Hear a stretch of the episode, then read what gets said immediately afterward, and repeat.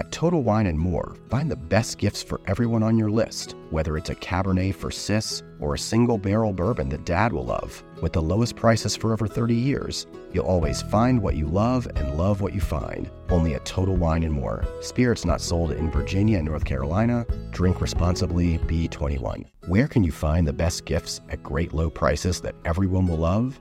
At Total Wine and More, of course, with so many great bottles to choose from.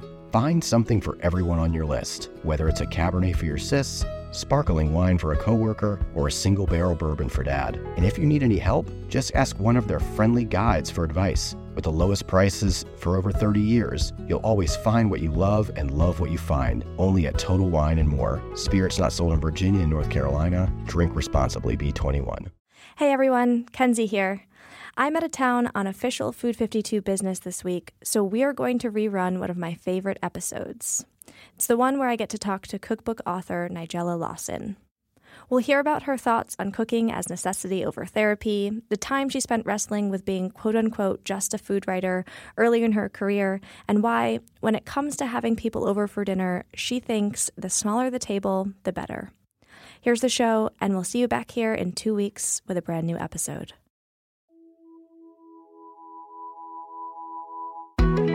You don't always feel like cooking. You know, I, I do talk about the joyfulness of cooking and the pleasure I take in it, but that doesn't mean to say that I believe it, it is always pleasurable and it is always joyful. In the same way as they always say about, you know, what the difference between a writer and someone who isn't a writer is a writer doesn't wait for inspiration to write. And the same way is that you don't wait for inspiration to cook, you cook because you need to get supper on the table. And that act of necessity frees you from the burden of having to enjoy it, and then actually you do enjoy it. Welcome to Burnt Toast, a podcast from Food 52 for people who never stop wondering about food.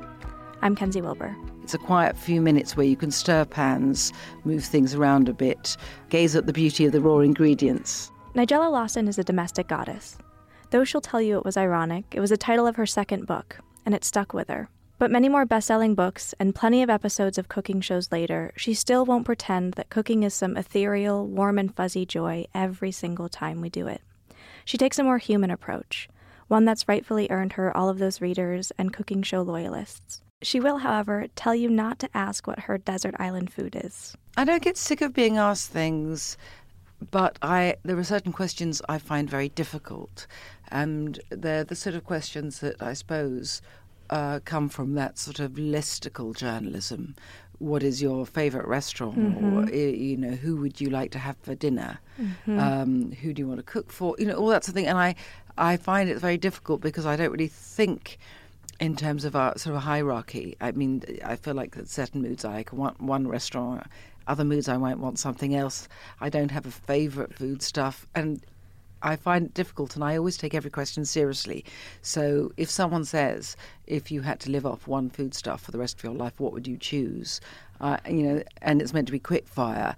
I ponder deeply, Yes. and then I think, oh, it's quite difficult because any foodstuff would become intensely boring if that's all you ate. And then I feel like I have subsidiary questions. Uh, what am I allowed to use to cook this one Yes. food stuff?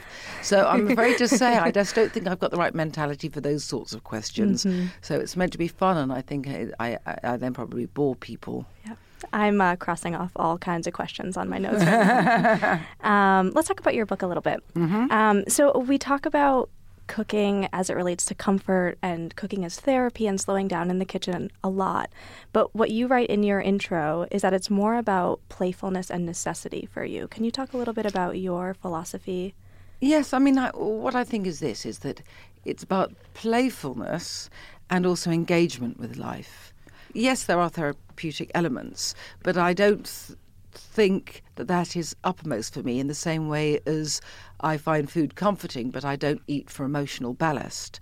I think for me, it's about a form of existence that is less harried than everyday life, being in the kitchen and cooking.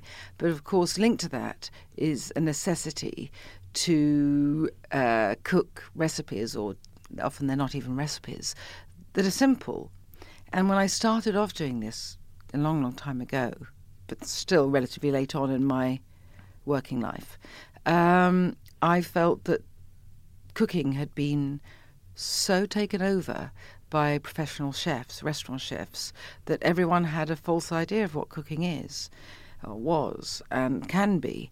And of course, cooking can be very complicated, but I mean, obviously at Food 52, it's always about the home cook, I Mhm. think. Um, and I think home cooking co- is very varied because home cooks are varied. But nevertheless, it's not performance art cooking, and it and the idea is not to have as many steps as possible. So that sort of cooking is stressful. But in the sense of cooking being about eh, being engaged with life, is that I maybe it's because I was a journalist for so long, so that I existed very much in my head. When I'm cooking, I, I feel very connected to the world i- in a simple way, you know, and that cutting um, an onion or peeling a potato. Not that I do that a great deal. Um, mostly, I use recipes when I don't even have to peel a potato. Uh, but uh, but I do think that because of that, there is a way in which one is just sort of there in the kitchen, and so much of life, modern life, and maybe it was always thus, but we always think each generation thinks its problems are singular. That normally one's always sort of thinking, what am I got? What have I got to do next? And what am I meant to be doing? Mm-hmm. And I think that's true too of the sort of restaurant type recipes when you can't just enjoy stirring a pot because you're thinking. Do I need a sugar thermometer for this? And what am I meant to be doing next? And have I ruined it? Yes. So that so for me, it, it is just about the playfulness of cooking is because if what you cook is essentially simple, then and you get used to the rhythms of the kitchen, then really you can introduce different spices or go through your fridge and use up what you've got and just see what happens. And I find that like, that's such a wonderful way of unwinding. And I understand that for a lot of people, that's not really understandable. But I do think mainly it isn't because the sort of cooking that's undertaken is too stressful. Mm-hmm. But but of course, in a way, with this belief comes its opposite, which is that, as I say, cooking has to be hinged upon necessity. Otherwise, it's it's a hobby and it's it's meaningless. Yeah, it loses its purpose. And it loses its purpose, and it becomes, as I say, it becomes a hobby or um, a- an Instagram feed, much as I like Instagram. So you don't always feel like cooking. You know, I, I do talk about the joyfulness of cooking and the pleasure I take in it, but that doesn't mean to say uh, that I believe it. It is always pleasurable and it is always joyful. In the same way as they always say about, you know, what the difference between a writer and someone who isn't a writer is that a writer doesn't wait for inspiration to write. Yes. And the same way is that you don't wait for inspiration to cook, you cook because you need to get supper on the table. And that act of necessity frees you from the burden of having to enjoy it. And then actually, you do enjoy it. Yeah. You just get supper on the table. It's a quiet few minutes where you can stir pans, move things around a bit, Uh, you know, gaze gaze at the beauty of the raw ingredients. Sure. You reach for the top olive oils and invest in the best pans. But in the kitchen, how well do you care for your greatest tool, your hands? When mine take a beating cooking and cleaning, which is often, I use Bag Balm to work its wonders on my poor, distressed skin. Created 125 years ago on a Vermont dairy farm, their soaps smell great and clean hands without stripping moisture, and their fast absorbing lotion means I can quickly get back to cooking. Treat your hardworking hands to Bag Balm, every chef's best friend. Use code FOOD52 for 20% off your order on bagbalm.com. Good through 2024. Yeah, I, I think that that view of, of needing cooking to be hinged on necessity is refreshing because in our world, people talk about living to eat rather than eating to live sometimes, and the opposite is very often true. Um, you also talk about hating cooks apologizing in the kitchen too much. Um, what for saying this isn't going to work? And yeah, just mi- mindless apologies when you're when you're in the kitchen and when you're cooking. And I was curious about that a little bit um, because I think it's a very common thing to have a cook apologize for a dish. No, no, no, no. And I say that because I am a culprit. And so I allow myself to apologise once only because I think otherwise it's embarrassing for everyone eating because what are they meant to say? No, no, we, you know, in weekly, oh no, it does taste nice. Or they feel embarrassed because they hadn't noticed it was wrong. So I allow myself to say something once. But I think it- it's more why I think it's important is because because um, if you have people over for supper, to, get, to carry on saying, "Oh, this is wrong," and I'm sorry, and that didn't turn out uh, that didn't turn out right. It actually then becomes all about you, you, you. Right. Uh, it's all about my cooking. It's not about whether you're having a good time. And I think that's the wrong way around. But, you know, we all are a bit like that in life. And if you ever go to the house of someone who's a gardener and you see the garden, they always say you should have seen it last month. so I suppose it's, it's, it's not particular to cooks, but we all do it. And I think it is, it's just about training yourself not to. I, I think if it is I can cope with that if I think it's um, better manners not to burden my guests right. with my every insecurity. Yeah, I think it's a good rule. One time, one time only, and no times is probably best. I don't know. I mean, I think we are. You know, one's allowed to be human. yes. Um, you also don't entertain with a capital E. You say. Mm, I don't. What does having people over and feeding them mean to you? Well, generally, I don't like to plan it too much ahead because my personality type is such that if I plan something, I begin to dread it. So sometimes I like to think, oh well, do you know what? It'd be really nice to see so and so, and then I start thinking, oh, they'll get on, or oh, let's, I'll, do, I'll just go for it, and uh, so I tend to do. You know, I don't know. I don't know what to call them. I have people for supper. They're not dinner parties. I was that an evolution though. No, like I've getting, always been like yeah. that. Actually, I've always been like that. I mean, I might have gone through a pretentious dinner party stage as, as a student, but with fine silver. And... Well, no, I don't think with fine silver, but I might have had place names and that sort of thing when mm-hmm. I was Mm-hmm. about eighteen. But luckily, that I probably by the time I was nineteen, I was over it. Um, I, but I just, you know, I don't have starters. I tend to put things out with drinks because I hate the idea that you've just sat down and then you've got to clear the table, mm-hmm. wash up the flatware, and start again. And that seems to be very unrelaxing. Plus, I think people work much longer hours than they used to, so you tend to start eating later than you'd like. And always, so without fail. So I don't really. I the idea of having three courses, you know, I start thinking, when am I going to get to bed? And that makes me sound like a very ungenerous host. I like having people over, but I also like having food that doesn't interrupt conversation too much. Um, my mother always used to say, if you if you would say something like, you know, can you pass the potatoes? And she'd say, don't ask, stretch. Um, in this rather fierce way, because she thought that the, the cardinal sin was to interrupt someone's conversation. And she would always say as well that don't put flowers on a table because you should never get um, into someone's eye line. People have to mm-hmm. look to, look at each other to talk. So I think that conversation and having a good time and laughing and just feeling that you're surrounded by people that you want to be with is the most important thing about having people for supper. And I am greedy, and I don't like eating food that um, is less than pleasurable. But nevertheless, I think it would be a bad uh, dinner party, if you want to call it that, if the best thing about it were the food. Mm-hmm. Yep. Do you still stretch instead of pass? It depends. I think that I, I'm afraid to say I'm probably so do the worst thing ever, which is stretch out a fork and dig into a plate. Um, and also, I, I, t- I like everyone to be squeezed in a small space. So, for example, you know, we're sitting at a table now that's not enormous, but I would be very happy to put 12 people around this table. 12 around this and table. Squeeze all the food very close together. So, really, there's I no room that. for passing or sp- scarcely stretching. So, I, I, I think that. I don't like. I hate things actually becoming, as I say, like a dinner party or Mm-hmm. formal. And if I, you know, I have been known many times to be in pajamas and no makeup when people come for supper, and then I feel it's only polite to warn people because I think then people who've made a great effort will feel foolish.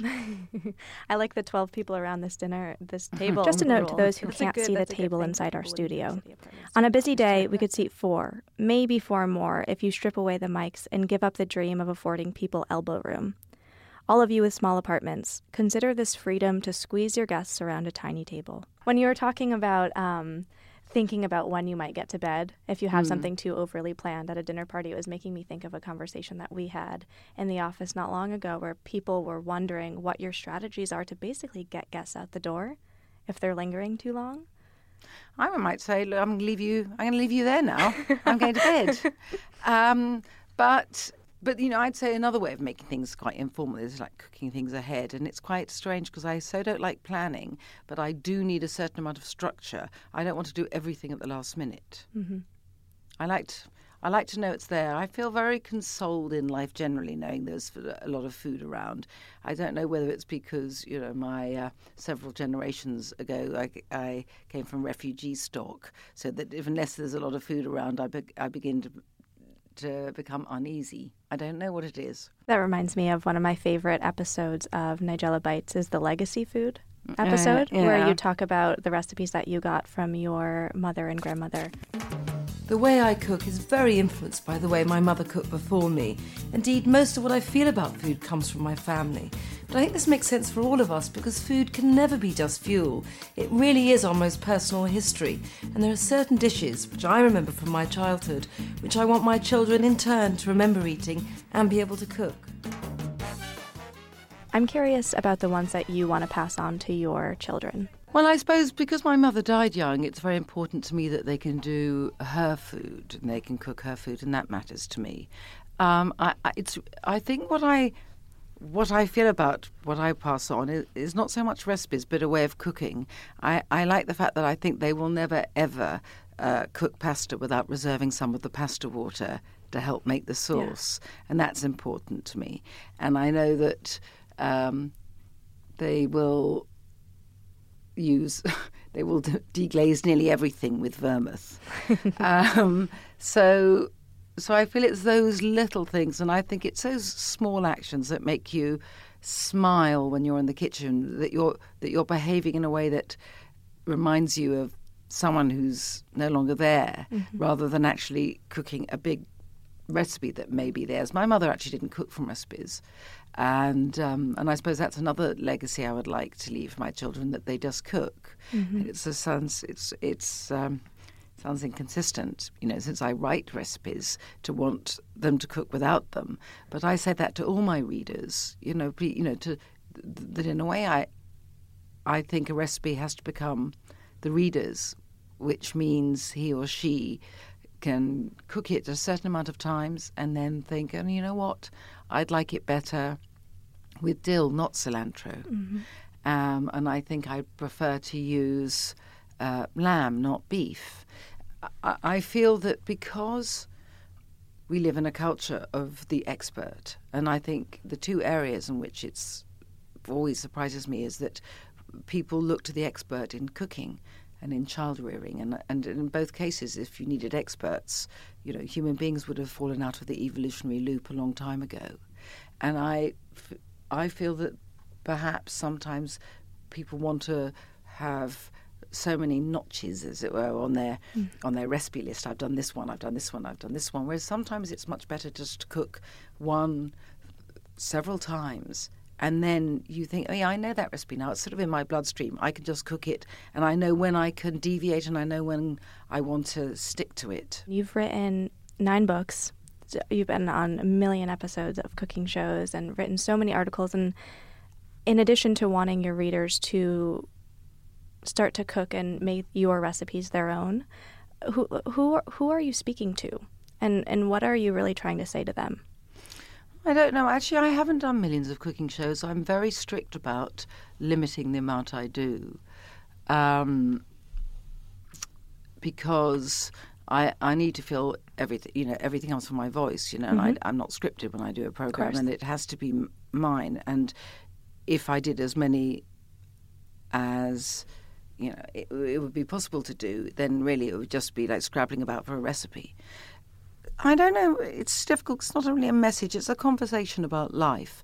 What's what I think started it was, and, this wasn't conscious, um, was that both my mother and one of my sisters, who was 16 months younger than me, died young, and I think I felt a need to memorialize their food, and I and also to continue the conversation with them because when I spoke to my sister, I'm afraid, and I still do it, you know, now with my surviving sister, that, that we only ever say to each other, "What are you cooking tonight?" or "What did you eat for lunch?" Mm-hmm. What, what did, you know, and that's all we ever did. Mm-hmm. So it was a way of continuing that conversation, and I actually I enjoy having the conversation with a with other people, but but in a way, I think I don't hold a view of anyone particular in my head when I'm writing. When I started off on television, I did imagine I was talking to my sister.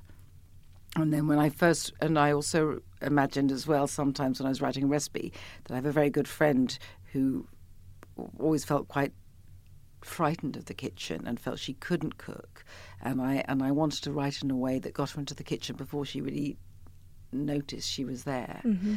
But I suppose I I want to say about how I suppose it, to me it's really about talking about life and talking about food and how the two are more than interrelated, but how they they really are the same. And it's not just the obvious, which is, you know, food is social history and we need food to sustain us. But I also do think, and I, I think I perhaps say this too often, but I, it can't be overstated that what's true in the kitchen is true out of the kitchen, which is that you need a certain amount of structure, but you need to know when to go with the flow and be spontaneous. And that you have to strive for balance. And that, and also that you know another thing people often ask me is like, what what in, in interviews you know you, can you think of any terrible mistake you've made? And I feel like well when you cook as in for the rest of life it's not really about whether you make mistakes or not. You have to make mistakes it's how you rectify them or how you move on from them even if you can't rectify them Mm-hmm. so for me really it's when I talk about food, it's because I'm intensely obsessed with food and it interests me enduringly, but I also feel it's a way of talking about life. Mm-hmm. To me, it reads as uh, a, a, few things. One, a diary of the way that you're cooking or eating at a certain time period, Mm. much like Simply Nigella does.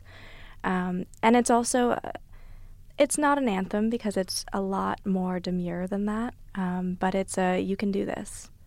It is, but it is, and I, but I also worry sometimes about it being uh, idealized and glorified because, yes, as I say, cooking gives me a lot of pleasure, but it can't always to make. I think then people start feeling that they're failing somewhat Yes. if they feel you know crotchety and bad tempered about it because that is also you know Yes. part of life, and I think actually I started as well because I enjoy language, and I always think that.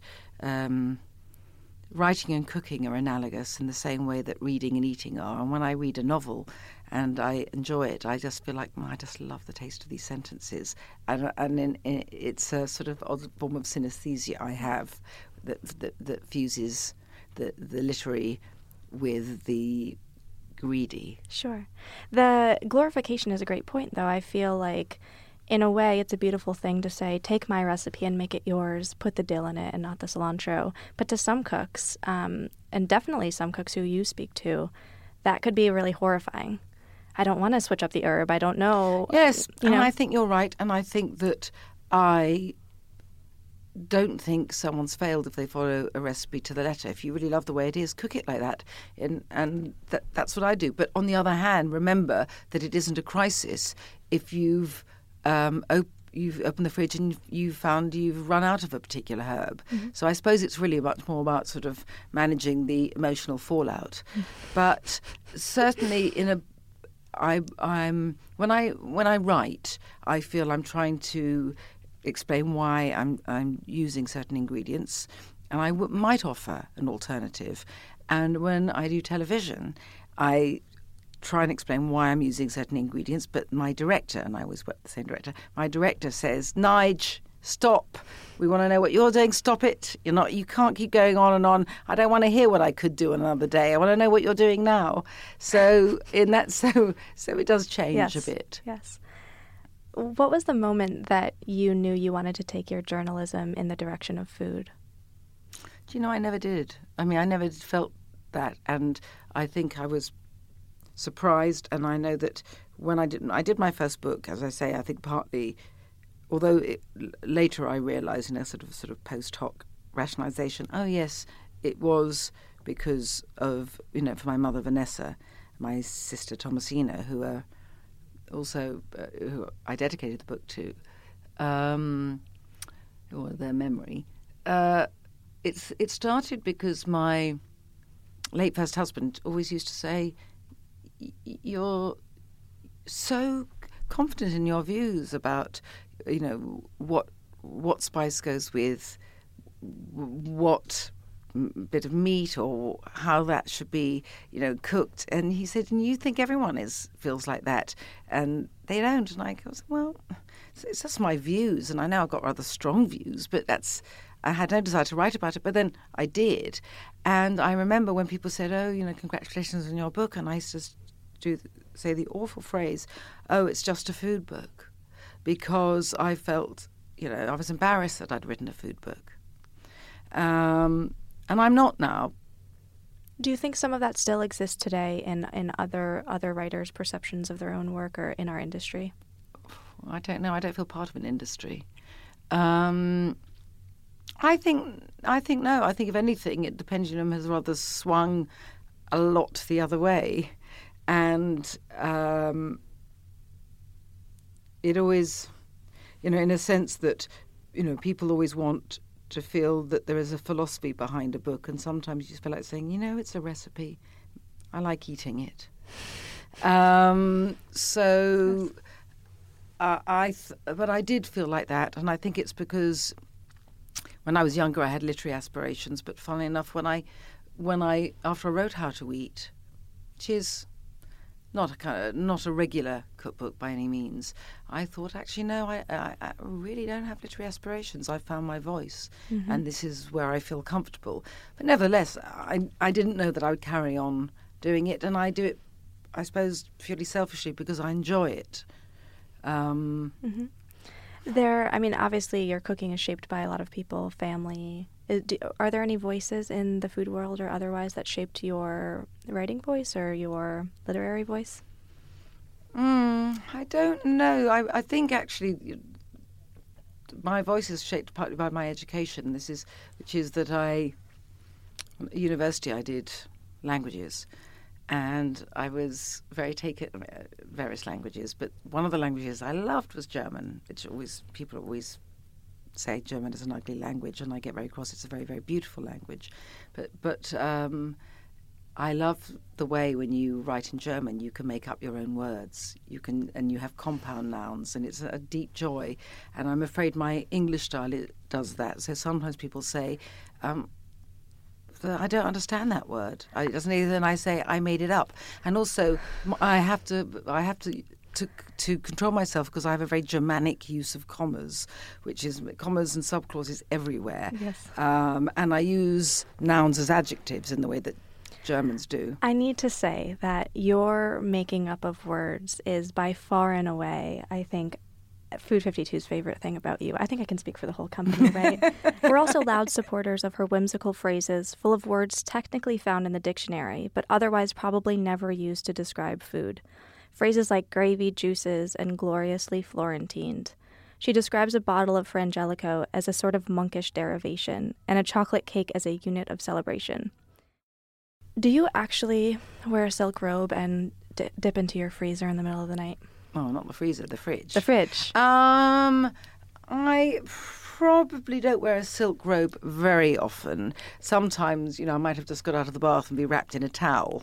But, uh, you know, it, it's, uh, you know, the thing about television is, you know, there are cameras there and that, that uh, television is an odd medium because it's entirely artificial and yet it's also a very good phoniness detector. Mm-hmm. So, in other words, yes, I do go down to my fridge at night. I less now than I used to, simply because you're you're very young. So it's okay. As you get older, you find if you eat too much late at night, you don't sleep. So annoying.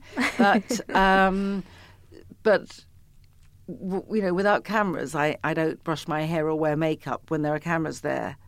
Um, you know, there are teams of people to make sure I am uh, looking better than I do naturally. Was there a moment in the development of that show where you were like, "We need to have this needs to end every every episode of Nigella Bites"? Yeah, I think so. And the same now, we've I've now decided it became almost everyone would say go on about it such a lot, and you know, as part of the deal, I always resisted TV. I mean, I used to do a book program. Mm-hmm.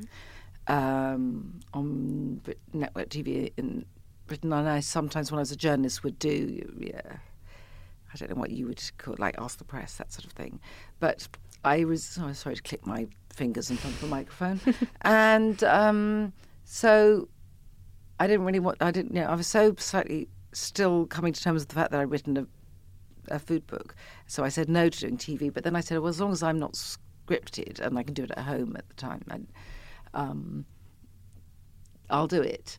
And I had certain ways I wanted it to be, feel like it was real, but and I certainly don't want to do anything that isn't. But then now I just felt like oh, it's become sort of now it would be self-conscious if I did it. So now I just let them.